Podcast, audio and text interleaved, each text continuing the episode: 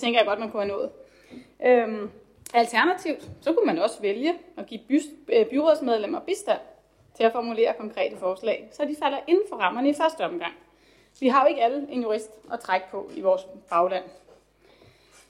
Og jeg vil bare sige, at det var lidt det samme med vores forslag om den klimavenlige valgkamp, som jeg først to gange fik afvist af borgmesteren, selvom det kun er, kun er byrådet, undskyld, der kan afvise et forslag. Da jeg tredje gang indsatte et forslag, der fik jeg bistand til formuleringen. Samt gjorde borgmesteren opmærksom på, eller måtte gøre borgmesteren opmærksom på, at det kun er byrådet, der kan afvise et forslag. Og så fik jeg det på. Med det her forslag, hvis øh, det ikke kan komme på som formuleret, jamen så øh, agter jeg fremsætte et nyt forslag næste gang om, at byrådet opfordrer til, at konstitueringsaftalen altid offentliggøres på kommunens hjemmeside. Og så håber jeg, at vi kan få debatten der. Jeg har i sinde stemt imod, at det bliver afvist. Tak for det. Så er det Jacob Lykke. Ja, det er med stor beklagelse og ærgelse, at vi endnu en gang, faktisk en time før byrådsmødet, får tilsendt et ændringsforslag til den her dagsordens punkt 14, omkring åbenhed og gennemskuelighed i forhold til konstitueringsaftalen.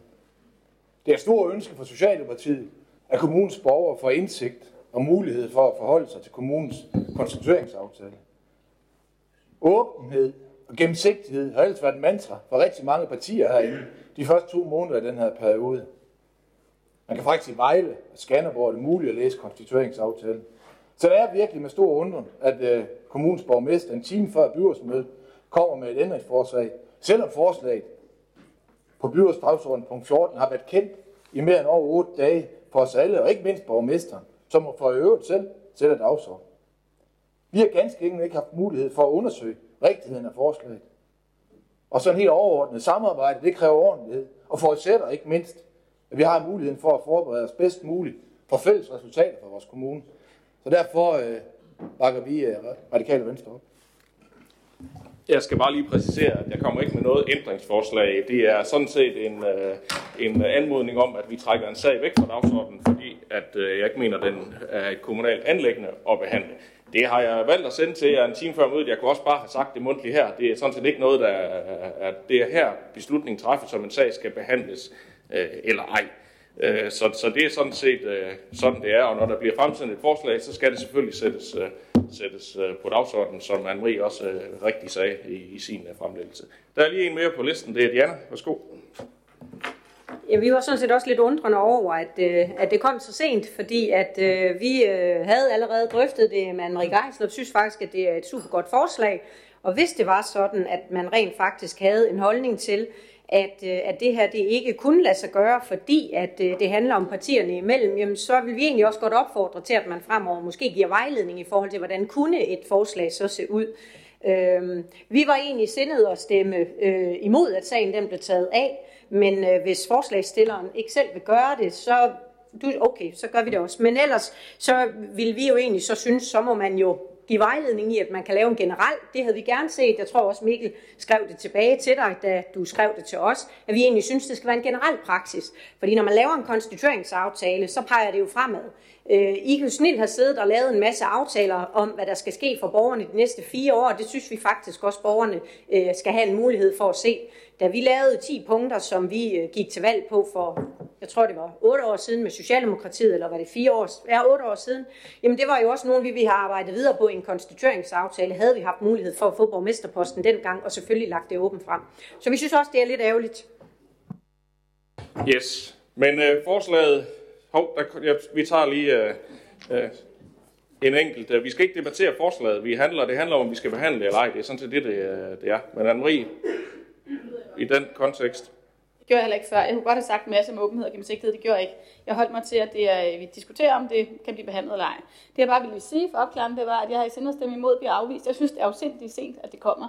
Og så vil jeg bare, øh, har jeg bare oplyst til byrådet, at jeg har i sinde at lave et forslag næste gang, der hedder, at byrådet opfordrer til, at konstitueringsaftalen altid offentliggøres, det vil sige fremadrettet, på kommunens hjemmeside. Og hvis borgmesteren eller andre mener, at det ikke er juridisk gangbart, så hører det meget gerne snarest muligt, fordi så kan jeg lave en tredje formulering. Ja. Yes. Der kan jo være mange ting, der kan aftales af de partier, der i givet fald skal konstituere sig efter næste valg, så det må den tid uh, jo vise. Men vi skal have stemt om, om vi synes, det her forslag det skal behandles uh, uh, kan behandles i dag eller ej, og jeg anbefaler så, at, at øh, hvad hedder det, forslag, det udgår.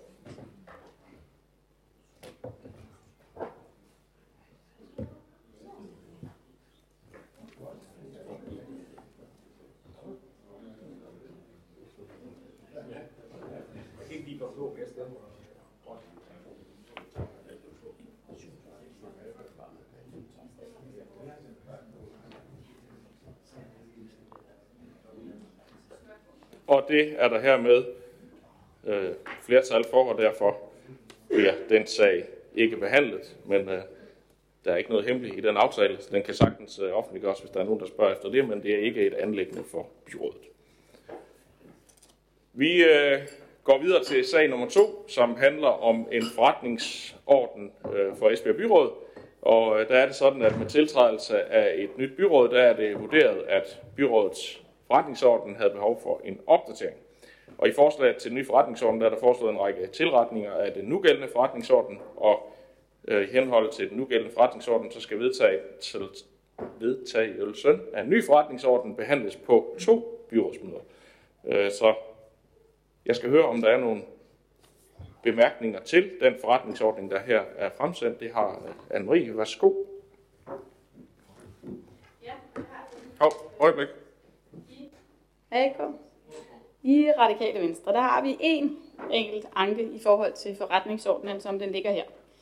Øhm, vi er meget betænkelige ved at begrænse en, øh, en mindretalsrettighed, som jo muligheden for at lave en mindretalsudtalelse er.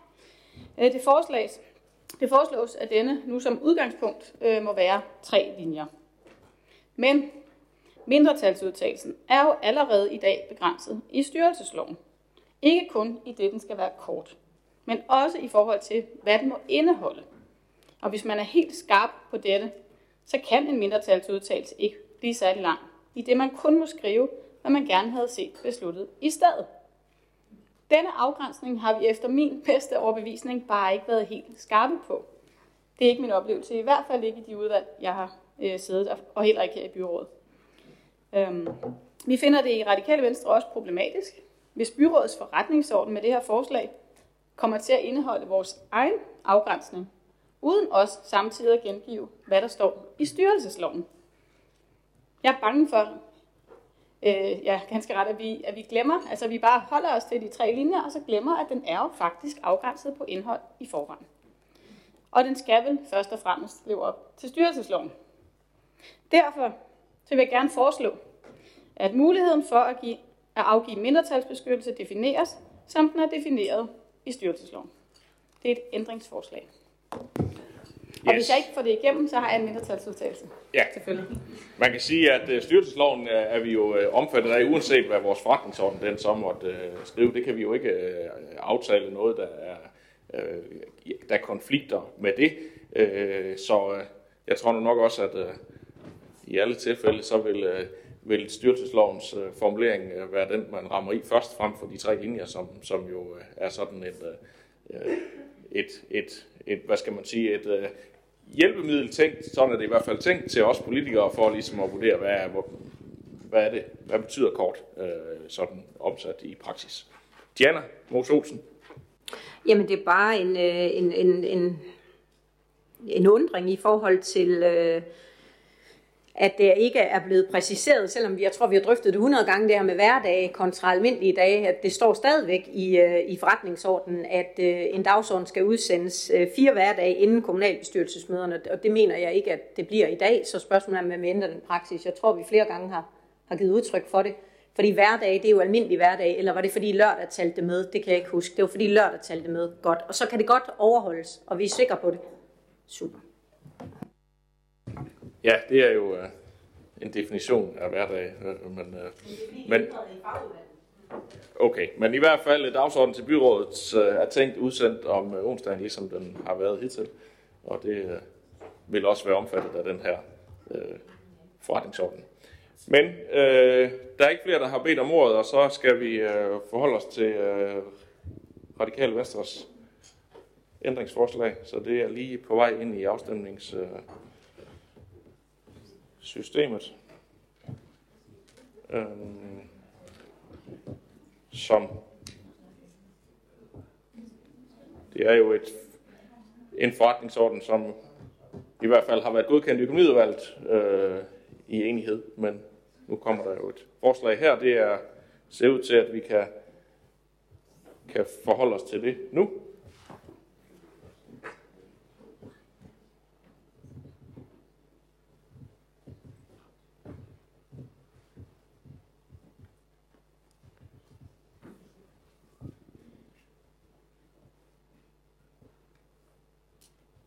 Mangler lige... Sådan. Så var der 31 stemmer. Der var 4, der stemte for og 27 imod, og dermed er forslaget faldet. Og så har du jo varslet, at du har en mindretals øh, udtalelse. Apropos, vil du fortælle os... Øh, ja, vi vil, gerne, vi vil gerne høre, hvad du har tænkt. Yes. Skal man stå og står det ikke i forretningsordenen? Øh, jeg har skrevet, at Radikale Venstre ønsker, at mindretalsbeskyttelsen i form af muligheden for at afgive mindretalsudtalelse i byrådets forretningsorden defineres, som den er defineret i styrelsesloven, hvor den allerede i dag er afgrænset i forhold til, hvad den må indeholde, samt ved, at den kun må være kort. Det er én sætning. Jeg sender den til dig. Det uh, håber vi, det kan stå på tre linjer. Jeg er god til dansk. Godt. Øh, vi øh, skal forholde os til øh, selve øh, forretningsordenen. Jeg skal høre, om, øh, om øh, du så stemmer imod den øh, nu, Anne-Marie. Så må vi hellere tage afstemningen, så det kommer ind i systemet på den rigtige måde.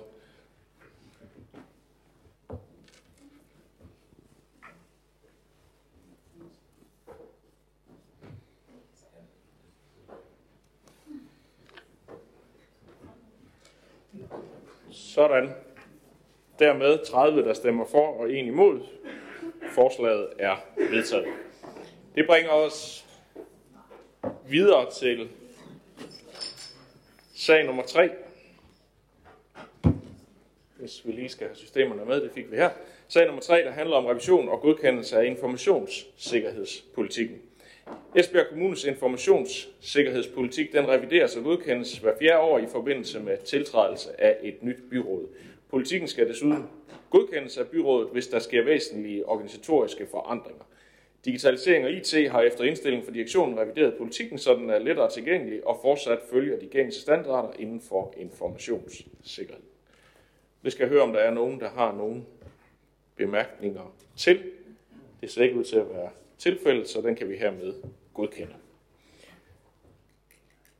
Det bringer os videre til sag nummer 4, som handler om en ændring af styrelsesvedtægten.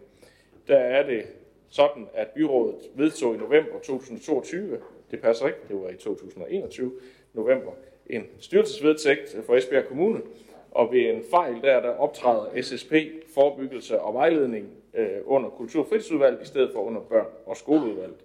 Og den her sag, den ændrer så udelukkende ved den placering i forhold til styrelsesvedtægten. Og det er sådan, at en styrelsesvedtægt for at kan godkendes skal behandles på to øh, byrådsmøder, og det er så den første behandling, vi har i dag. Det har Majbrit André Andersen lige en bemærkning til. Værsgo. Jamen, det var egentlig bare lige en kort bemærkning, fordi vi havde jo egentlig vores eget forslag sammen med Radikale Venstre i forhold til ændring af styrelsesvedtægten, dengang vi lavede udvalgsstrukturen om.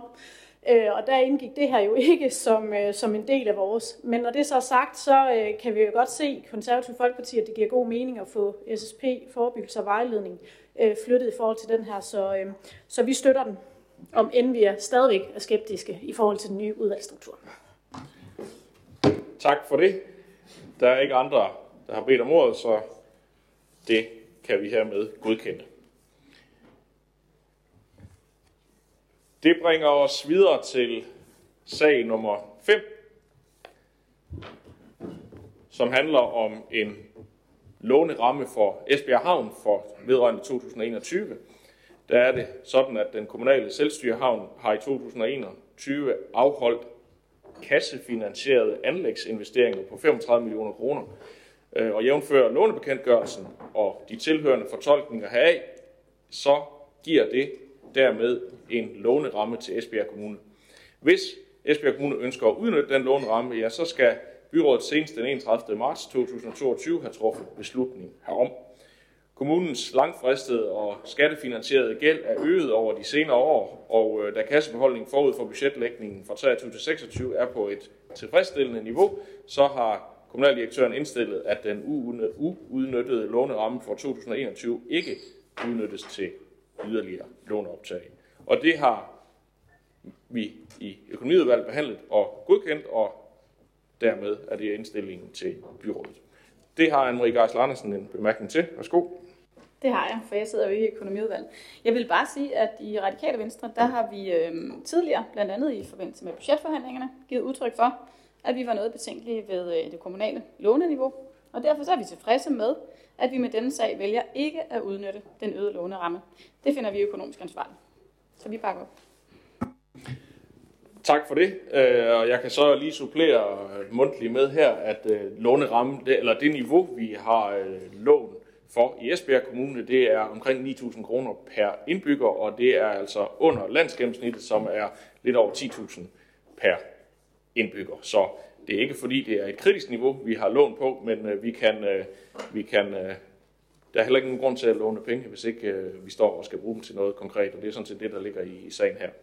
Diana Mos Olsen, værsgo. Det Ja, men det var sådan set til det sidste, som du lige gav udtryk for, Jesper, fordi det var egentlig, Øh, jeg rejste jo selv på økonomiudvalgsmødet, fordi jeg blev bekymret over den indstilling, der lå, eller i hvert fald sagsfremstilling, at det fremgik, som om vi havde øh, lånefinansieret med mere, end hvad vi burde, og om vi rent faktisk var på, på et skråplan. Og i dag på økonomiudvalgsmødet, der fik vi faktisk et, en oversigt og et billede af, hvordan det ser ud gennemsnitligt i alle landets kommuner.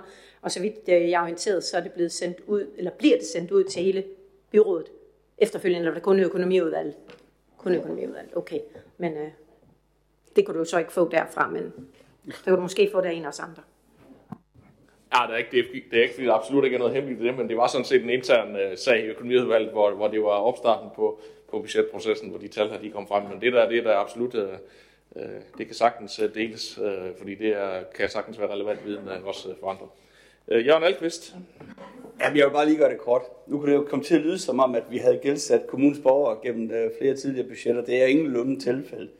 Når vi uh, benytter os af lånerammen på, lånerammen på havnen, så har det jo primært for det, vi kalder intelligente investeringer i kommunen. Så de penge, vi henter der, skulle gerne komme tilbage mange folk. Så det er ikke, det er ikke gammel gæld, vi inddriver med dem. Det er faktisk og har været uh, fornuftige investeringer. Ja. Og Anne-Marie har en igen. Værsgo. Jamen, det var bare lige kort. Altså, jeg har, jeg har, jeg har den holdning, at jeg synes ikke, man skal låne mere end, end højst nødvendigt. Jeg synes, vi har lånt lige til den gode side, men jeg vil også bare sige, at jeg læser jo sagsfremstillingen, som den er her. Jeg sidder ikke i økonomiudvalget, og der står jo, at øh, vi ligger noget højere end seks byerne. Der ligger omkring 6.000, og vi ligger hvad? På 9.700. Det er faktisk meget tæt på landsgennemsnittet, og højere end de byer, vi normalt sammenligner os med. Og, og det er jo så det grundlag, jeg også har for at tage stilling til den her sag. Så ja, ellers må I sende noget mere ud. Og det er helt, øh, helt fair og helt rigtigt. Øh, men øh, det ser ud som om, vi er alle sammen enige om, at vi skal sige nej tak til at optage yderligere øh, lån her, så det er jo rigtig fint. Så hermed kan vi godkende indstillingen. Og det bringer os videre til sag nummer 6, som er en ansøgning fra din forsyningsspildevand om en kommunegaranti på 85 millioner kroner. Øh, der er der nemlig modtaget en ansøgning øh, til finansiering af selskabets øh, kommende anlægsinvesteringer. Varde Kommune har modtaget en lignende ansøgning, og garantistillelsen skal fordeles efter fordelingsnøglen 59 til Esbjerg, 41 til Varde. Øh, din forsyning Spildevand har budgetteret med et højt investeringsniveau for 2022. Som følge af bestemmelserne i vandsektorloven kan det, er det ikke alle de øh, udgifter, der kan indregnes i taksterne, og den del, der ikke kan indregnes i taksterne, de kan finansieres ved lånoptagelse, og det er den del, som selskabet stiller eller søger garantistillelse for. Byrådet skal godkende garantistillelsen og fastsætte garantiprovisionen, og den del er så øh, skemalagt i forhold til risikovurderingen af selskabet, så det er også håndteret. Jeg skal høre, om der er nogle bemærkninger til indstillingen her. Det er der ikke, så det kan vi hermed godkende. Og det bringer os videre til sag nummer 7, som også er en ansøgning for din forsyning, men denne gang fra varmeselskabet om en kommunegaranti på op til 34 millioner. Det er på samme måde en ansøgning, fordi der skal finansieres nogle kommende anlægsinvesteringer, og Varde Kommune har modtaget en lignende ansøgning, og i det her selskab, der er fordelingsnøglen så 61 til Esbjerg og 39 til Varde. Øh, og der er det øh, sådan, at din forsyning har budgetteret med anlægsinvesteringer på 76,1 millioner kroner i øh, 22, og heraf kan de 34 millioner ikke indregnes i taksterne, men kan finansieres ved låneoptagelse. Og det er så dermed det, der søges garantistillelse for. Det ser der heller ikke ud til, at der er nogen bemærkninger til, så det kan vi også godkende. Det bringer os videre til sag nummer 8, som er en evaluering af bymidtesamarbejdet fra perioden 18 til 21. Det er sådan, at bymidtesamarbejdet det er et frivilligt samarbejde mellem offentlige og private parter i bymidterne i Esbjerg, Bramming og Ribe. Bymidtesamarbejdet har eksisteret siden 1995 og er det længst levende samarbejde i Danmark. Formålet er at udvikle og gennemføre konkrete projekter, der styrker bymidterne i de tre byer. Samarbejdet skal fremme dialog og samarbejde i kommunen og mellem bymidternes parter og forsøge at skabe samfinansiering til projekter som mellem private og offentlige parter. Så samlet set så skal bymidte samarbejdet jo styrke kommunens konkurrenceevne og bidrage til at gøre kommunen attraktiv over for bosætning, turister, handels- og erhvervslivet. Deltagerne i bymidte samarbejde er personer udpeget, øh, er personligt udpeget og kommer fra erhvervslivet, kulturinstitutioner, detailhandlen, organisationer, rådgivere, ejendomsejere og malere, borgere, presse, restaurationer, caféer, banker, skoler, overnatningssteder, offentlige myndigheder, politikere og administrative medarbejdere. Så ingen nævnt, ingen glemt. Øh, eller også fik jeg alle med, jeg ved det ikke.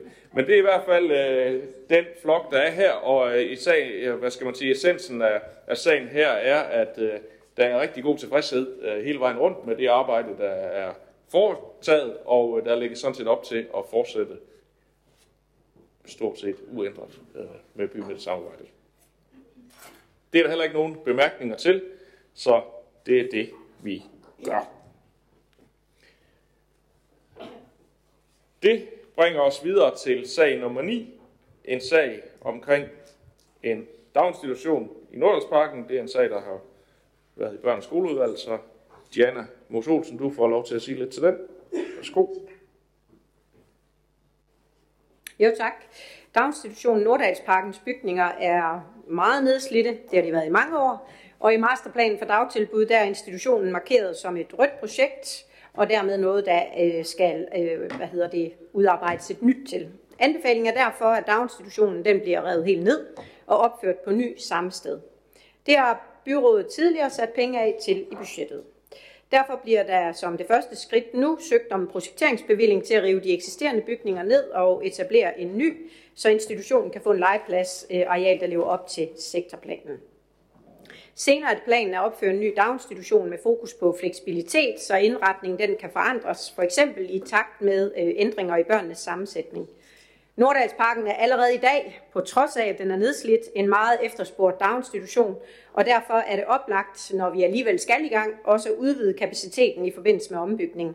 Og derfor øh, skulle der meget gerne med udvidelsen og ombygningen blive plads til 17 ekstra børn i vuggestuen og 35 børn ekstra i børnehave.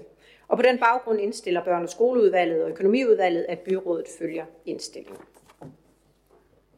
Tak for det. Det har Ulla Koman bedt om ord til. Værsgo. I Socialdemokratiet er vi meget glade for, at der nu er bevilget en stor sum penge, over 34 millioner kroner, til en helt ny institution i øh, Nordlandsparken.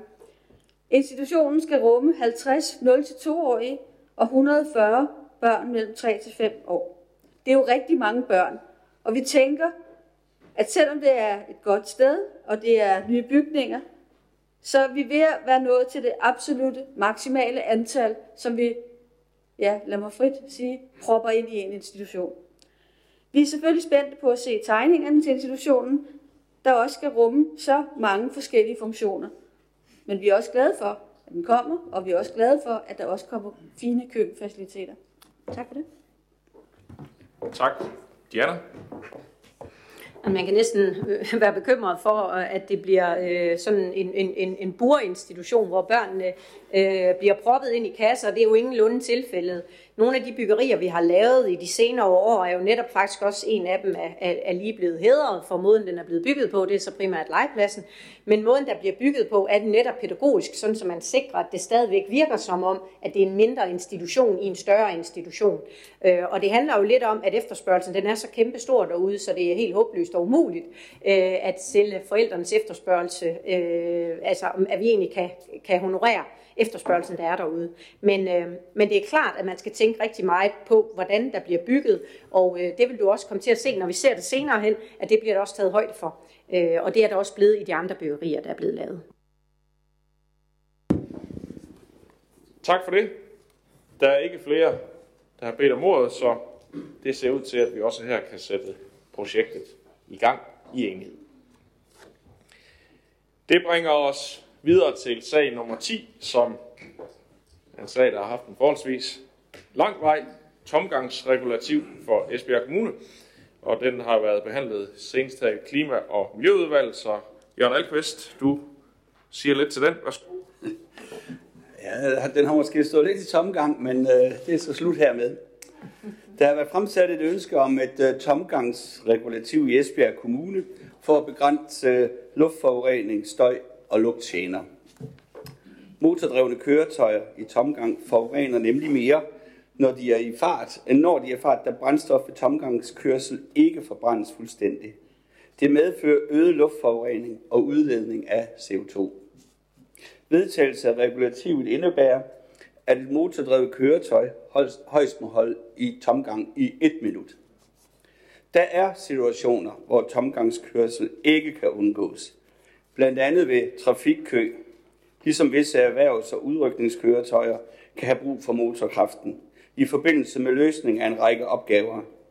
Disse situationer, der fremgår af paragraf 4 regulativet, er undtaget fra kravet. Økonomiudvalget indstiller til byrådet, at tomgangsregulativet for Esbjerg Kommune vedtages. Og her skal det dog retfærdigvis siges, at øh, konservativ og nye borgerlige stemmer imod. Tak for det. Så er det Anders Borg Jørgen. Tak.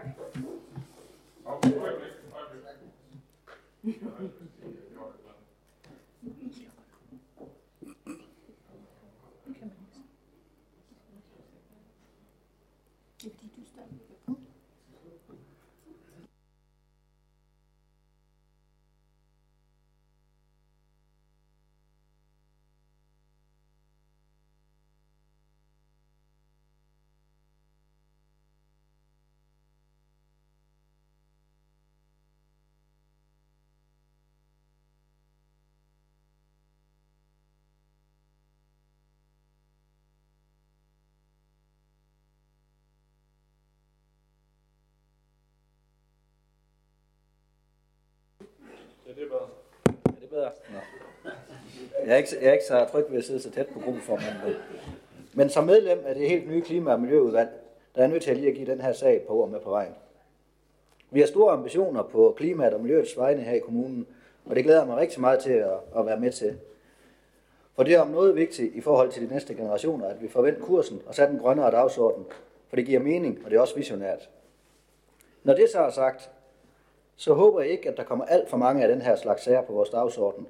Vi kender jo historikken med, hvordan sagen er blevet sendt mellem udvalgene og udsat, og nu er sagen så strukket sig fra det gamle til det nye byråd. Og endda tilføjet med så vidtgående undtagelser, at en sanktion nærmest ikke længere er en mulighed. Ambitionerne bag de er gode, det er der ingen tvivl om.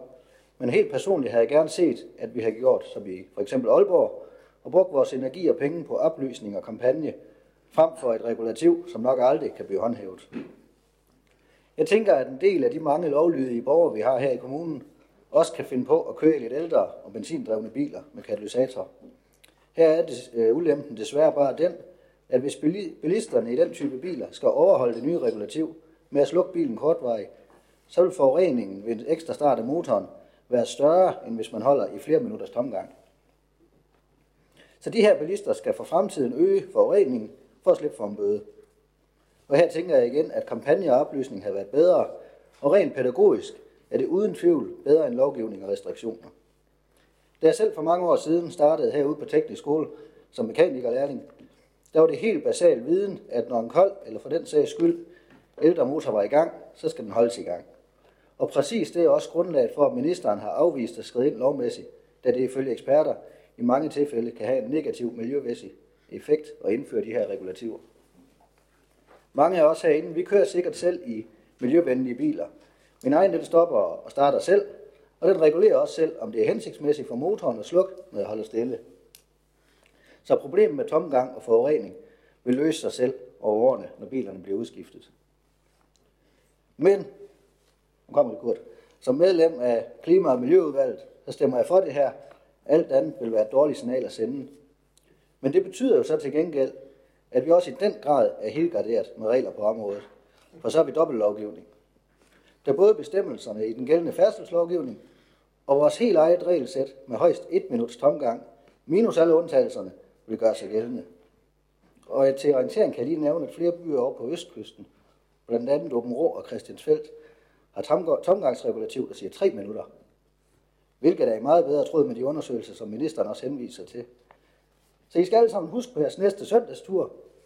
Orientere jer om reglerne og de særlige undtagelser, for de ændrer sig fra kommune til kommune på tværs af kommunegrænserne.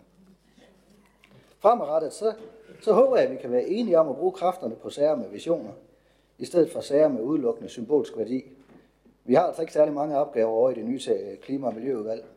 Så hvis I giver os noget med indhold, så skal vi også nok bruge tid og arbejde seriøst med det. Tak for det. Så er det, så er det Dino. Tak for det. Forestil jer, at øh, byrådsmedlem lover, at Esbjerg Kommune skal være bilfri. Forestil jer så, at den relevante forvaltning udarbejder et seriøst regulativ, der ender ud med, at der undtagelsesvis må køres i bil på asfalt, jord og strand, men derudover må der ikke køres i bil andre steder. Det er jo fuldstændig indholdsløst og ren symbolpolitik. Jeg startede med at tage et forbehold for forslaget i Klima- og Miljøudvalget. Vores gruppeformand Majbrit stemte imod i Økonomiudvalget, og i dag står jeg for at sige, at vi det konservative Folkeparti endegyldigt vil stemme imod forslaget.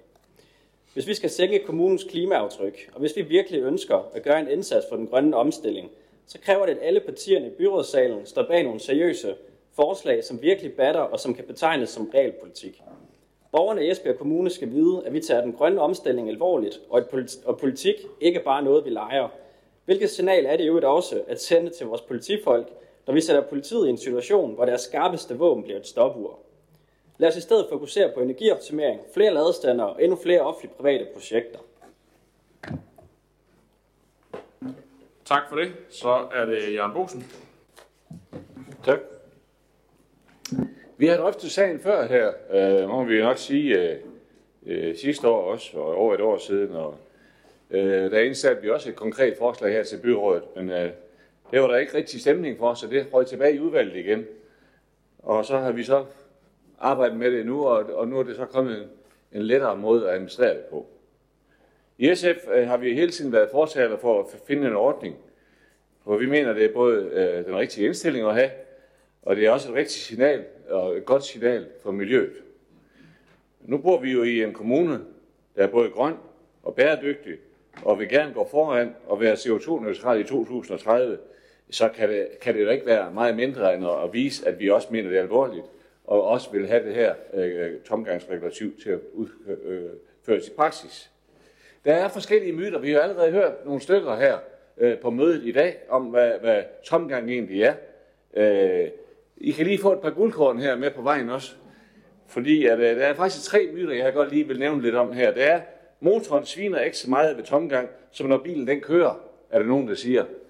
Men det er, der behøver man ikke gå meget længere end til FDM, for den sviner faktisk meget mere, når, den, når, det, når man forbrænder ved tomgang. Øh, og det er nemlig ikke fuldstændig forbrænding, den laver der. Der er masser af uforbrændte skadelige restpartikler tilbage, øh, som blæses direkte ud i luften, når den holder i tomgang. Og så nummer to, bilen bruger meget mere benzin, når jeg slukker og starter motoren igen. Nej, bare et minut i tomgang øh, svarer til 300 meters almindelig kørsel i bil. Så det siger jo egentlig sig selv. Og så det sidste ting, det slider alt for meget på motoren, når jeg slukker og starter. Overhovedet ikke. Ifølge FDM igen her, hverken skader eller slider det mere på motoren, når du slukker og starter den oftere. Mange nye biler har i dag øh, installeret stop-start, som øh, kan aktiveres, øh, når bilen holder stille. Og herved har man jo også målt den menneskes CO2-udledning øh, voldsomt øh, øh, ved sådan nogle biler. Og når så elbilerne kommer, jamen så er vi ude over problemet. Så der er mange gode grunde til, at vi nu får indført et tomgangsregulativ. I, øh, i juni 22 var der over en tredjedel af landets kommuner, der allerede har gjort det. Øh, og altså indført et regulativ, og der er kommet flere til siden. Derfor mener vi, at vi selvfølgelig skal være med. Det er muligt, at det giver nogle besværligheder, som andre også har været inde på, men det synes vi er til at leve med og overskygge helt øh, klart fordelene for miljøet. Øh, derfor er vi med øh, på det her tiltag i modsætning til øh, andre, og det er helt sikkert ikke det sidste, vi ser på den grønne dagsorden. Og vi må også være forberedt på, at noget af de tiltag, vi ser, de er ikke altid lige populært det hele, men det skal til. Tak for ordet. Tak for det. Så er det Olf Krog. Tak for det.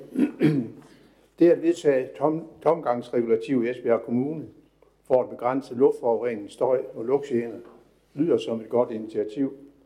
Men henset til de mange undtagelsesbestemmelser, der er i regulativet, så vil der nok ikke være mange, der overtræder dette. Og det, det er et i forvejen stærkt presset politi, der skal håndhæve bestemmelserne, vil eventuelle overtrædelser sikkert heller ikke medføre mange bødeforlæg. Dette til trods stemmer Dansk Folkeparti for indstillingen, og er dermed også med til at give byrådet en grønnere samvittighed. Tak. Tak for det. Så er det Sabrina Begrøn. Mange tak for ordet. I Nye Borgerlige, der mener vi, at det er fuldstændig absurd, at man vil indføre et tomgangsregulativ, som i praksis kun vil pådrage politiet en unødvendig byrde. Det påviler en hver bilejer en forpligtelse om, at man ikke bare lader sin bil stå i tomgang unødvendigt. Hertil kommer, at enhver kan påberåbe sig en af de fem undtagelser, som foreligger tomgangsregulativ. Jeg tror oprigtigt ikke på, at der findes noget menneske, der lader deres bil stå i tomgang unødvendigt og uden en god begrundelse herfor. Så kan vi kalde det en hensigtserklæring. Men hvad betyder ord uden en reel handling bag? Politiet har rigeligt at se til.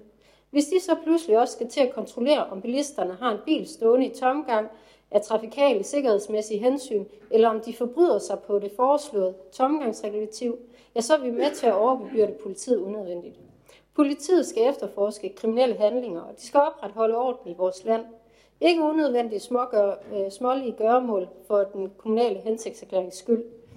Er det virkelig det, vi ønsker for vores kommune, eller skal vi lade politiet udøve det arbejde, som de er bedst til, nemlig at håndhæve vores lovgivning. I Nye Borgerlige går vi ind for sund fornuft og respekt for de fagprofessionelle, og vi går ikke ind for, at man kan påberåbe sig en klimahensyn med en hensigtserklæring. Derfor kan vi ikke stemme for et tomgangsregulativ i vores kommune. Tak for det. Så skal vi til den oprindelige forslagsstiller, Anne-Marie Geisler Andersen. Øh, tak. Ja. Øhm, ja. Ja, det er rigtigt. I Radikale Venstre, der rejste vi i sin tid dette forslag på baggrund af et øh, ønske i vores partis bagland. Og derfor bakker vi selvfølgelig også øh, op om forslaget. Som flere har sagt, så har det haft et lidt underligt forløb. Det er længe siden, vel knap to år, at det faktisk enstemmigt blev vedtaget her i byrådet. Fagudvalget skulle lave et øh, forslag, og det var måske sværere end forventet. I hvert fald så nåede forslaget ikke at blive endelig behandlet i forrige byrådsperiode. Og det blev også lidt latterliggjort i dagspressen. Øh, og det er selvom mange kommuner jo allerede i dag har et tomgangsregulativ. Ifølge Jørgen er det en, øh, en tredjedel cirka. Men nu er det her i tilrettet form. Og i respekt for udvalgets arbejde og den svære proces, så vil jeg ikke begynde at pille ved de konkrete formuleringer. Men bakker det op, som det ligger, med de relevante undtagelser, der er. Jeg er klar over, at det her det ikke er det forslag, som batter allermest i forhold til den grønne dagsorden. Men i vores øjne, så tæller alt med, når det kommer til klima og miljø. Og det er det også nødt til, hvis vi skal have en mulighed for at realisere vores ambitioner på området. Der er rigtig mange ting, vi som kommune ikke kan pille ved, og det er de private, der forurener, men her der kan vi faktisk øh, gøre noget. Og nej, vi forventer ikke, at det er noget, politiet vil bruge en hel masse kræfter på. Øhm, det er jo det samme med cigaretskodder, som det også er ulovligt at smide, og man kan få en bøde for, mig bekendt, 1000 kroner. Jeg tror ikke, politiet har cigaretpatruljer eller for tomgangspatruljer. Men det sender et signal til at tænke sig om, fordi et cigaretskod, det er et for meget, og hvis vi vidste, hvor mange der lå, jeg kan ikke huske tallet, men det er jo afsindig stort, og det går ud over vores miljø og vores dyreliv. Det sender et signal om ikke at lade bilen stå unødigt i tomgang. Og klimadagsordenen handler jo rigtig meget om, at vi ændrer adfærd, og det ansporer det her til. Og hvis man læste JV forleden, så vil man vide, at det måske allerede har haft en lille effekt i Ribe. I hvert fald havde nogle borgere på egen hånd opsat et skilt om, at man ikke skulle holde i tomgang på deres vej. Og i forhold til Nye Borgerlige, som taler om en unødvendig byrde, så tænker jeg ikke, at man laver en tomgangspatrulje. Øh, men jeg vil sige, at det sker. Det sker hyppigt. Jeg oplevede det bare to dage tilbage, øh, hvor en, en skal ind og handle, og resten af familien sidder i bilen i tomgang temmelig længe. Men i dag, der kan man ikke gøre opmærksom på, at det ikke er i orden. Øh, folk vil sige, at det er et privat anlæggende, det skal du ikke blande dig i. Men er klimaet et privat anlæggende? Det rammer os alle. Øh, og hvis øh, konservative, hvis I finder forslaget for vagt, det var sådan, jeg forstod jeres indlæg, så tænker jeg, at der er ændringsforslag. Det kunne jo være, at vi kunne mødes. Øhm, og i forhold til Anders, Anders, hvis der er nogle ting, og Venstre, hvis der er nogle ting, som virkelig ikke giver mening rent fagligt, så kunne man jo også have lavet et ændringsforslag. Og har det ikke netop været behandlet i klima- og i miljøudvalget? Hvorfor siger vi for eksempel ikke et minut, hvis det, eller hvorfor siger vi et minut, hvis det ikke giver mening? Jeg er ikke fagekspert på det område, men jeg er da meget lydhør over for, hvis det fagligt ikke giver mening, som det er formuleret. Og hvis du vidderligt mener, at det ikke giver mening, men er bange for, at det kan få rent mere, hvorfor så stemme for? Øhm. Og vi kan da sagtens lave en kampagne. Særligt hvis udvalget ikke har så meget at lave, så kunne I da starte med at kaste jer over det. Det vil jeg da foreslå. Vi støtter det. Tak. Det var bare det, du ville sige. Med, med mange fine ord. Godt, så er det Henning Ravn. Ja, jeg tænkte jo nok, at dagens øh, mindste sag skulle tage længst tid. Sådan er det jo nogle gange. Jeg skal nok stemme for det her. Men du snakker I så meget om biler. Øh, et motordrevet køretøj, det er også en knallert. Det er også en traktor. Det er også et motorredskab. Så politiet får vist nok at se til, hvis de skal kontrollere det her. Jeg har næsten 40 år i politiet. Jeg har aldrig set sådan en sag. Jeg har heller aldrig skrevet sådan en sag. Og hvis jeg endelig var ude for nogen, som jeg synes afgav unødig røg og støj, så findes der en paragraf i færdsloven, som omhandler den slags ting. Så på en eller anden måde, så er det her ikke andet end signalgivning, men det er også fint nok, så gør vi det. Så skal vi efter de der skide knaller, der holder og brummer alle steder. Tak. Tak for det, så er det Jørgen Alkvist.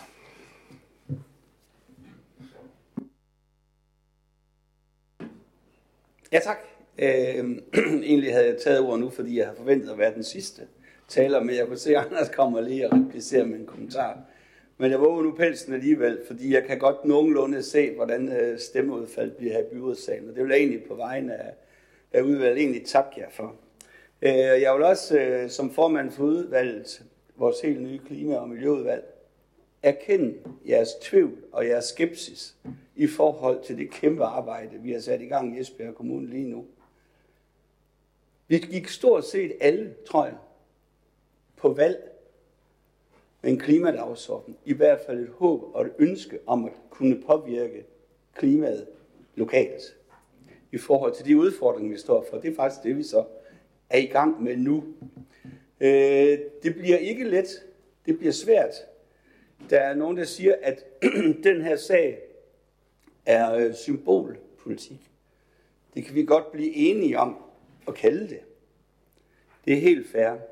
Men for mig er det et symbol på noget af det, vi går i gang med, nemlig det store og omfangsrige klimaarbejde, vi står for i kommunen. Fordi vi vil gerne de her ting. Og vi hører det ud omkring. Man vil gerne. Erhvervslivet vil gerne. Landbruget vil gerne. Forsyningen vil gerne. Havnen vil gerne. Borgerne vil gerne. Og det her, det er så vores lille trin frem. Øh, og øh, en Anders hoved, så kan jeg sige, du sagde, Anders, du håber på, at vi skulle sager den her størrelsesorden ligge, og så øh, behandle sager med visioner. så kan du og jeg jo fortælle det øvrige byråd, at det kommer lige om lidt, når vi fremlægger vores øh, forslag til klimaplan. Tak for ordet. Tak for det. Så prøver vi lige en gang.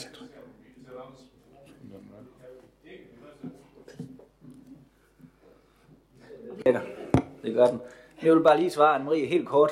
Sagen her har jo haft en, en, hvad skal man sige, en turbulent omgang, så jeg tænker, vi skal ikke, øh, ikke, ikke lave mere ud af det.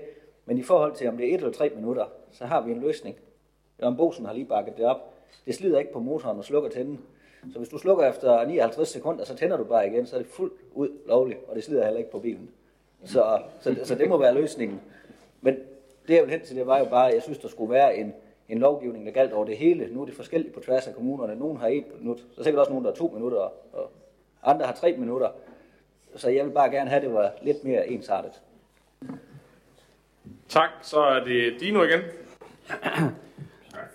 Ja, det er blot lige øh, for at svare Anne-Marie.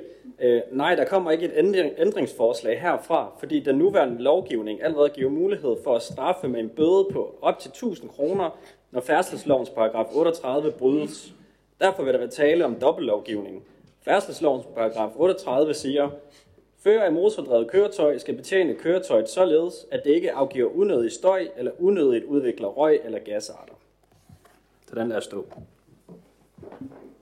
Og så er der Marie. Ja, jeg synes jo nok, at det er, hvad hedder det, det er lidt mere konkret. Det her, man kan jo så undre sig over, hvis, hvis færdselsloven er fuldstændig dækkende over, hvorfor så en tredjedel af kommunerne har et, øh, et tomgangsregulativ.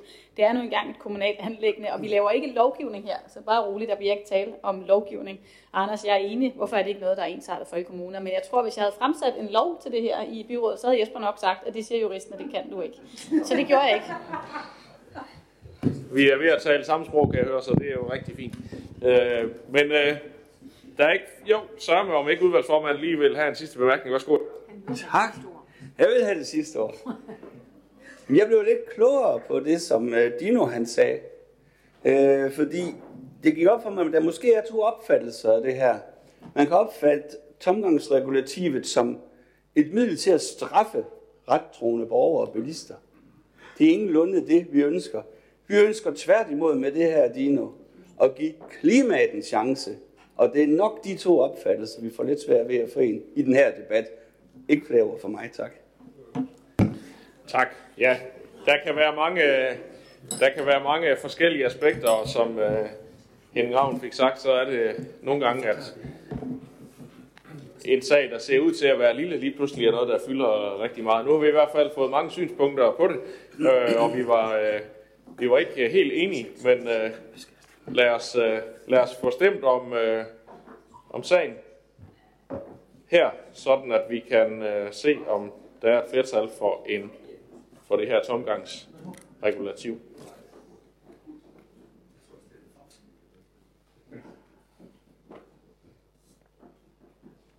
Det var der så med 27 stemmer for, 4 imod. Det er hermed vedtaget. Det bringer os videre til sag nummer 11, som er en udkast, et udkast til strategi for Vadehavet som verdensarv. Også en sag, der har været i Klima- og Miljøudvalget. Så Jørgen, vil du sige lidt til den også? Eller? Tak. Hvis... Øje, øjeblik, øjeblik. Skal du ikke lige trykke? Det er det nemmeste. Yes. Og så skal du gå over til Kurt og sige, nej, det skal du ikke. Du skal bare...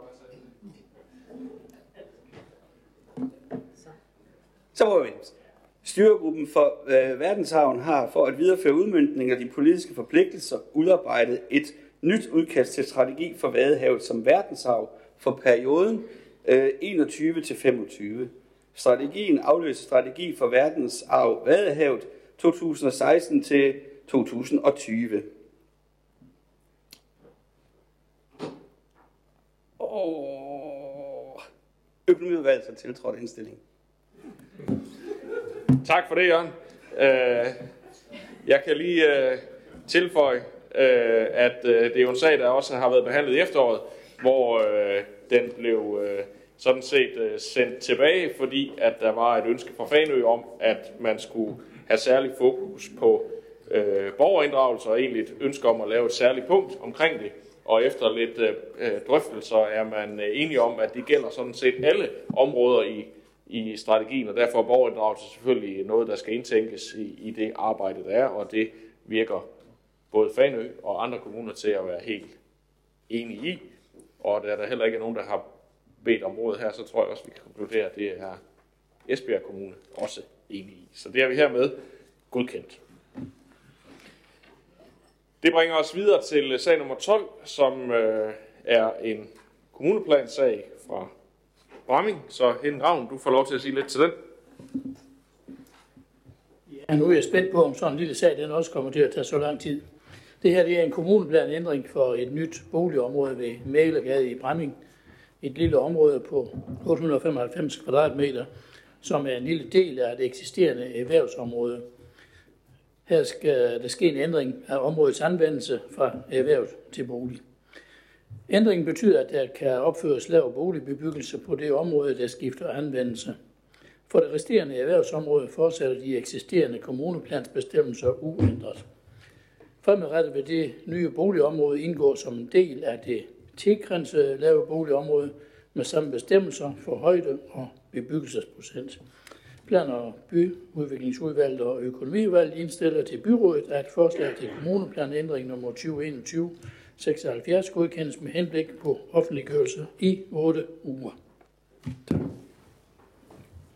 Det ser ud til, at det kan vi være enige om bredt i byrådet, så det har vi hermed godkendt. Det bringer os videre til øh, sag nummer 13, som også er en plansag. Nu er det i Brøndum, så Henning, du får øh, lov til at sige det igen. Værsgo. Ja, og den sag den er så lidt større. Forslag til kommuneplanændring, nemlig bolig ved Rørvangen i Brøndum, hvor der er ønsket udvikling af et nyt privat boligområde med mulighed for tæt lav og åben lav byggeri ved Rørvangen i Brøndum med kort afstand til Esbjerg nordøst. Arealet anvendes i dag til landbrugsformål og er en naturlig bymæssig udvidelser af Brøndum. For at skabe det planmæssige grundlag for at realisere boligområdet, er der udarbejdet et forslag til kommuneplanændring og et lokalplanforslag. Planområdet omfatter et areal på ca. 16.250 kvadratmeter. Og planforslaget fremlægges med, at det skal i høring i 8 uger. Plan- og byudvalg og økon- byudviklingsudvalg og økonomiudvalg indstiller dermed til byrådet, at forslag til kommuneplanændring 2020 67 og lokalplan 08 002 boliger ved Rørvangen Brøndum godkendes med henblik på 8 ugers offentlig høring. I plan- og byudviklingsudvalget var der en afstemning, hvor 5 V og C stemte for, og imod stemte A2. I økonomiudvalget stemte V, C, D og O i alt 6. For indstillingen imod stemte A i alt 2, mens liste F2 forbehold. Ja, det var det. Tak for det. Så er det Hans Erik Møller. Ja, tak. Øh, det er korrekt. Øh, for godt et år siden, jeg tror, det var den 1. februar sidste år, fik øh, Plan- og Miljøudvalget en henvendelse.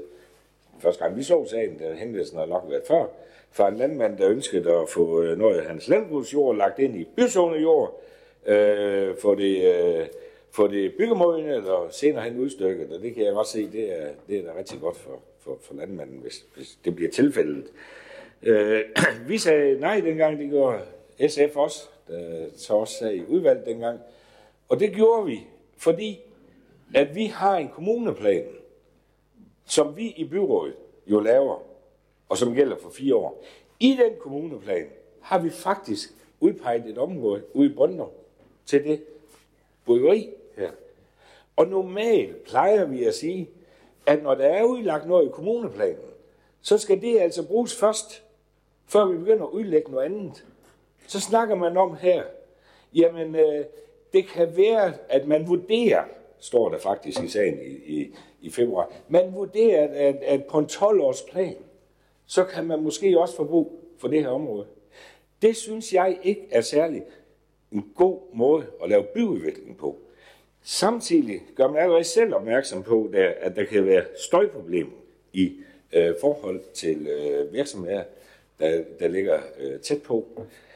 Sagen har så flere gange været behandlet hele vejen hen, øh, og vi har blevet stemt ned hver gang, at de, den har været ude i høren. Der er kommet nogle indsigelser ind.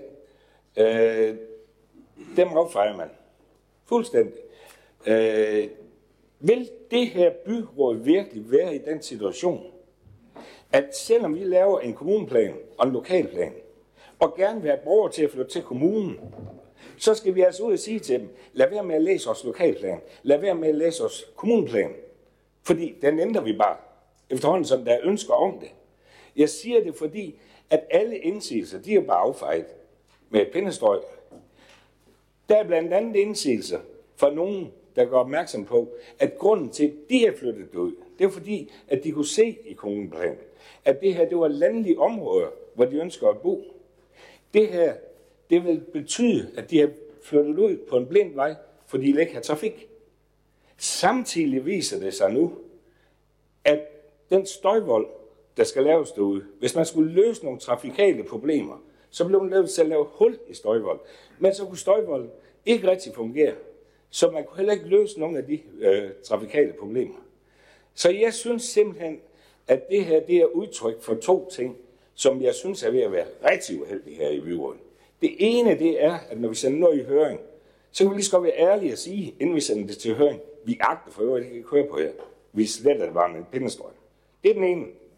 Den anden ting er, vi har lavet så mange kommuneplanændringer efterhånden, at borgere kan jo ikke efterhånden stole på, hvad vi vil. Og vi bruger så aner til, at vi er i gang med en kommuneplan, øh, lige pt., som har et 12-års perspektiv, men som gælder 4 år.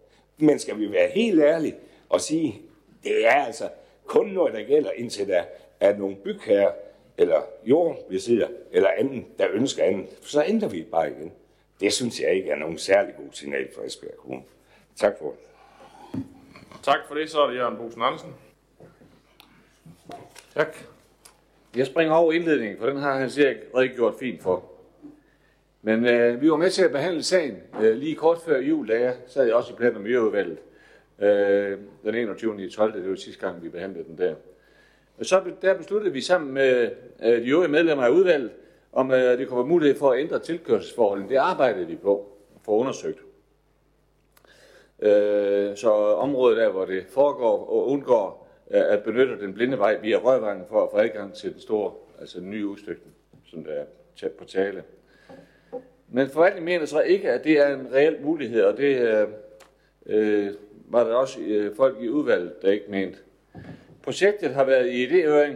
Samtlige øh, reaktioner fra de mange kommentarer, der alle øh, øh redde nu er kommet før øh, sagen er sendt i endelig høring, har været meget, meget skeptiske. Det må vi sige, den hele striven derudefra. Da er sagen gået øh, videre øh, og sendt i byrådet, og da udvalget ikke kunne blive enige om indstillingen, det var så det, der skete der, så tog vi forbehold i EU, i økonomiudvalget, da der ikke er sket ændringer siden sagen blev behandlet før jul i PMU. Så nu ser vi så med den her. Det var sådan en kort ris. Vi er stadig imod at sende forslag i høring. Det skyldes, vi mener ikke, at vejadgangen for rørvangen er i orden. Vejen er for smal, og det bliver for snævert med den øgede trafik, hvis så mange grunde bliver udstykket på den nye grund. Støjproblemer fra Forum Kirkevej, han siger, at har været inde på det, da den trafikerede vej er meget tæt på øh, udstykningen og også meget øh, støjende. I Brøndum er der en anden privat udstykning på cirka samme størrelse, lidt mindre, som grunden her langs, øh, som den grund, vi her taler om. Den synes vi skal udstykkes før der sættes et nyt projekt i gang, og den er godkendt til udstykning. Vi mener, arealet, som det ligger i dag, øh, ville være bedst egnet til at udnytte som et grønt og rekreativt område til glæde for de beboere, der bor i Brøndum i dag. Så derfor øh, mener vi ikke, og kan ikke anbefale, at forslaget sendes i høring. Tak for det. Så er det Sabrina Bækgrøn. Tak for det. I Nye Borgerlige, der byder vi private initiativer salg af byggegrunde velkommen. Det bør nemlig være således, at øh, det er i større grad er private initiativer, der understøtter vores kommunale byudvikling. Der her taler om en helt almindelig landmand, som ønsker at sælge et stykke jord til bebyggelse. Jeg er naturligvis opmærksom på, at vi skal sikre ordentlige forhold både for de nuværende beboere i området og virksomhederne. Det er min forståelse af sagsfremstilling, at der også er taget en hensyn hertil. Jeg er rigtig glad for, at ny byråd også kan være med til at medvirke og nytænke vores kommunale udviklingsplan. Jeg stemmer naturligvis på den baggrund for forslaget. Så er det Henning Ravn.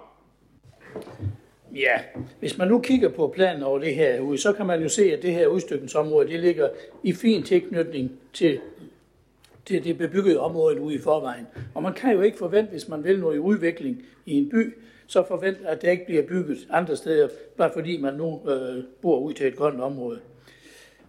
Så synes jeg, jeg hørte noget, han siger, sige noget om, at sagde du noget om, når vi sender i høring, så agter vi ikke at høre på jer, det sletter vi bare med et pindestrøg. Det gør vi da ikke. Vi lytter da til de høringssvar, der kommer. Fordi ellers er der jo ingen grund til at have høringsprocesser. Altså hvis, hvis det er holdningen hos S, at man fremover ikke agter at anvende øh, høringsprocesser, fordi man ved bedre på forhånd, jamen så kan vi da spare en masse tid. Så er det der 8 uger, der kan spares der. Men vi synes bare, at det her det er et godt udviklingsprojekt for Brøndum. Og derfor så er vi indstillet på at sende det her i høring, og så må vi jo se, hvad der kommer af høringssvar. Så er det Hans Erik Møller. Ja, tak. Og så kan jeg da i hvert fald helt slå med syv tommer søm fast, at det har du totalt misforstået, her Henning Ravn. Jeg ved ikke, om det er med vilje, eller det ikke er med vilje. Vi har den holdning over ved os, at når vi sender noget i høring, vil vi gerne lytte til høringssvarene. Vi vil også gerne have dem velbegrundet. Jeg siger bare, at jeg synes, det er begyndt at være derhen af. Jeg har set for mange sager nu i byrådssalen, hvor der er kommet mange indsigelser. Jeg er op mod 1500 indsigelser, hvor man fjerner det hele med en pindestrøg. Faktisk 14 dage efter en høringsperiode er slut, kan man nå både en fagudvalg og i byrådet med afvisning af alle høringsforslag. Det virker ikke særlig betryggende på mig, og jeg føler bare, at man fuldstændig afviser dem. Og nu siger man fra Ny Borg, vi skal lytte til borgerne. Ja, man lytter ikke til borgerne. Hvis borgerne går ind i en kommuneplan, som byrådet har lavet, og sagt, vi vil gerne bo i landlige omgivelser, og her er kommuneplanen, som det byråd har lavet i deres byudvikling, den gør, at det her det landområde. Den gør, at der ikke kan komme byudvikling der. Det afviser man fuldstændig. Så, så det, det forstår jeg simpelthen ikke, at, at det er ens betydende, når man lytter. Jeg hører også det, I siger. Det er, hvad skal vi bruge alle de kræfter på på kommuneplanen? Kommuneplanen, der udlægger man, her vil vi have erhvervsområder, her vil vi have byggerier, her vil vi have erhverv, det er det, her vil vi have institution. Det er jo det, borgerne de skal forholde sig til. Men vi laver det bare med en kommuneplanændring. Så kan det lige så godt være lige gyldigt. Jeg har været med til det byråd her, at der er mange ude i lokalområderne, der har nogle ønsker om at få noget med ind i, i byzonen, og så kan sælge det og bygge det. Hvor vi har afvist det, fordi der i kommuneplanen rent faktisk er udlagt andre områder, hvor man skal bygge. Der er jo ingen grund til, at vi har noget af det her landområde og byområde, hvis Dansk Folkeparti eller øh, Nye Borgerlige, de er bare ligeglade. For de kommer der en privat ejer, så var bare kommuneplanen. Så bruger vi så ikke rigtig mange kræfter, synes I, på at lave det.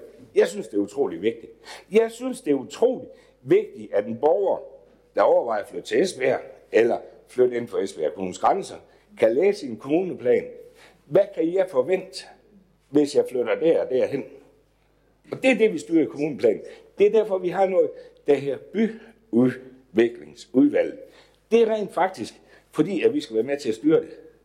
Og det synes jeg absolut ikke, man gør her. Tværtimod. Men nu er der jo så et flertal i byudviklingsudvalget, der har øh, været positive over for sagen, og det er så derfor, den er her. Øh, og øh, man kan sige, hvis jeg bare lige skal give et par kommentarer, det kan jeg altså ikke helt lade være med, så kan man sige, at den her sag er jo da ikke håndteret super hurtigt. Der har der været mange processer undervejs, så de der 14 dage, du hentede til, det var nok en tidligere sag, som jo ikke lige har noget med den her at gøre. Men hvorom alting er, så er det jo helt grundlæggende en kommuneplan, det er jo bedste gæt på det tidspunkt, man laver planen. Og når der så kommer nogle gode forslag, øh, jamen så forholder man sig til det, og nogle af dem de, øh, bliver forkastet, og andre dem øh, er der gode muligheder i, og derfor er der et flertal, der så sender dem i høring og måske gennemfører bagefter. Det må man så se til. Hengraven er den næste. Jamen han siger, at jeg mis, øh, misforstår ikke noget med vilje. Det er muligt, at du opfatter det, som om jeg har misforstået det.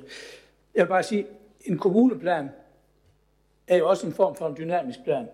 Fordi hvis vi skal lave kommuneplaner, som i 12 år ikke kan ændres, så ser vi i hvert fald ikke meget en udvikling. Så en eller anden form for dynamik skal der også være i en kommuneplan. Og så er det Sabrina. Ja, altså, øh, det er jo ikke sådan, at Nye Borgerlige, vi ikke bryder os om noget, man i byrådet har besluttet forud. Det skal bare også give mening. Og nogle gange så er det private, øh, de private initiativer bare det, der skal til for, at vi er med til at udvikle. For udvikler vi os ikke, så afvikler vi kommunen. Men jeg kan ikke lade være med at få den opfattelse, at man fra Socialdemokratiet egentlig mener, at private initiativer, de faktisk er med til at ødelægge vores kommune. Øh, bare fordi, at man i byrådet havde lavet en beslutning om, at vi skulle købe noget andet grund på et tidligere tidspunkt. Men det kan jeg måske få kraftet eller afkræftet. Så er det Jørgen Bosen. Ja. Jamen, vi har jo ikke noget imod i SF, at man laver private udstykninger. Og det kan også blive en rigtig god løsning mange gange. Nu er det altså sådan, i Brøndrup, der er der en privat udstykning, som, øh, som er klar til at blive bygget på. Den er godkendt og det hele. Det ligger lige til højre ben, og der er ikke, så vidt jeg har hørt, solgt nogle grunde der endnu. Så det, den synes vi jo så også, at den kunne man da starte med, og så må vi så se det derfra, hvordan det er. Og så har vi brugt høring, Henning Ravn.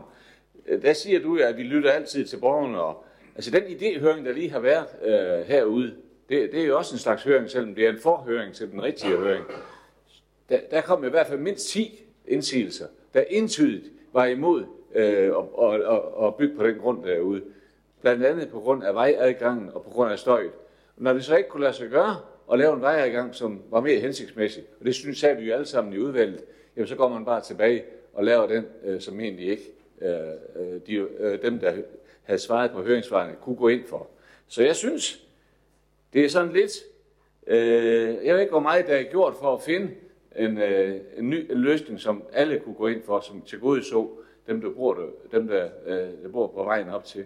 Det øh, har jeg lidt usikker på, hvor, hvor meget der var det, der blev gjort for at, at, at imødekomme dem. Men imødekomme, det blev de i hvert fald ikke. Så er det Hans Erik Møller. Ja, tak. Øh, først til Nye Borgerlige. Lad nu være med at skyde os noget i skoene, vi slet ikke har snævnt på nogen måder. Vi har ikke noget imod at private øh, udbyggere og private, de bygger. Og hvis det kan berolige dig, så det område, der ligger inde i byzonen i dag, som er klar til at blive udstykket og byggemåden, det har samme ejer, som ham vi snakker om i dag.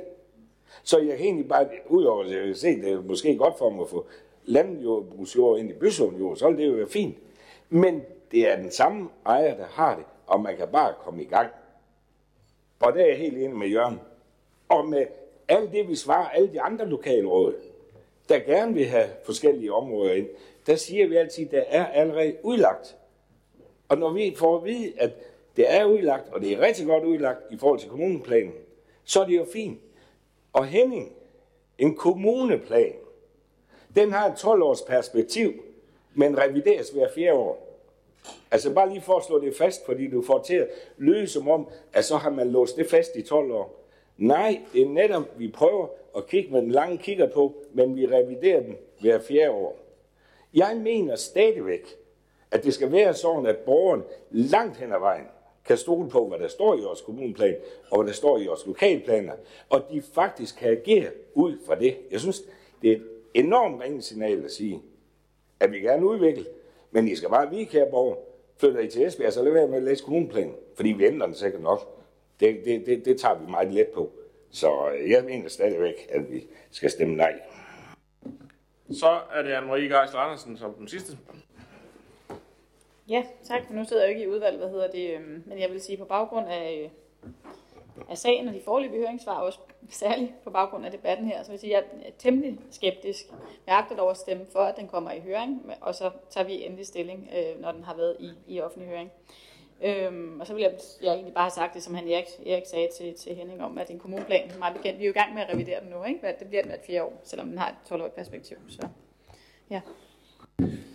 Tak for det. Så tror jeg ikke, vi kan få flere synspunkter frem på den sag, så vi øh, må nok hellere få åbnet for en afstemning, så vi kan få tilkendegivet, om der skal arbejdes videre med projektet, eller ej.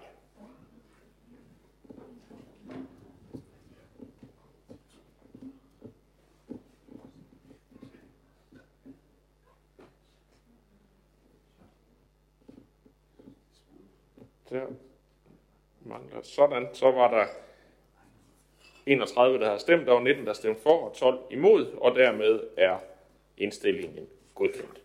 Og det var så dermed den sidste sag på den åbne del af mødet, så tak fordi I kom, og tak fordi I så med.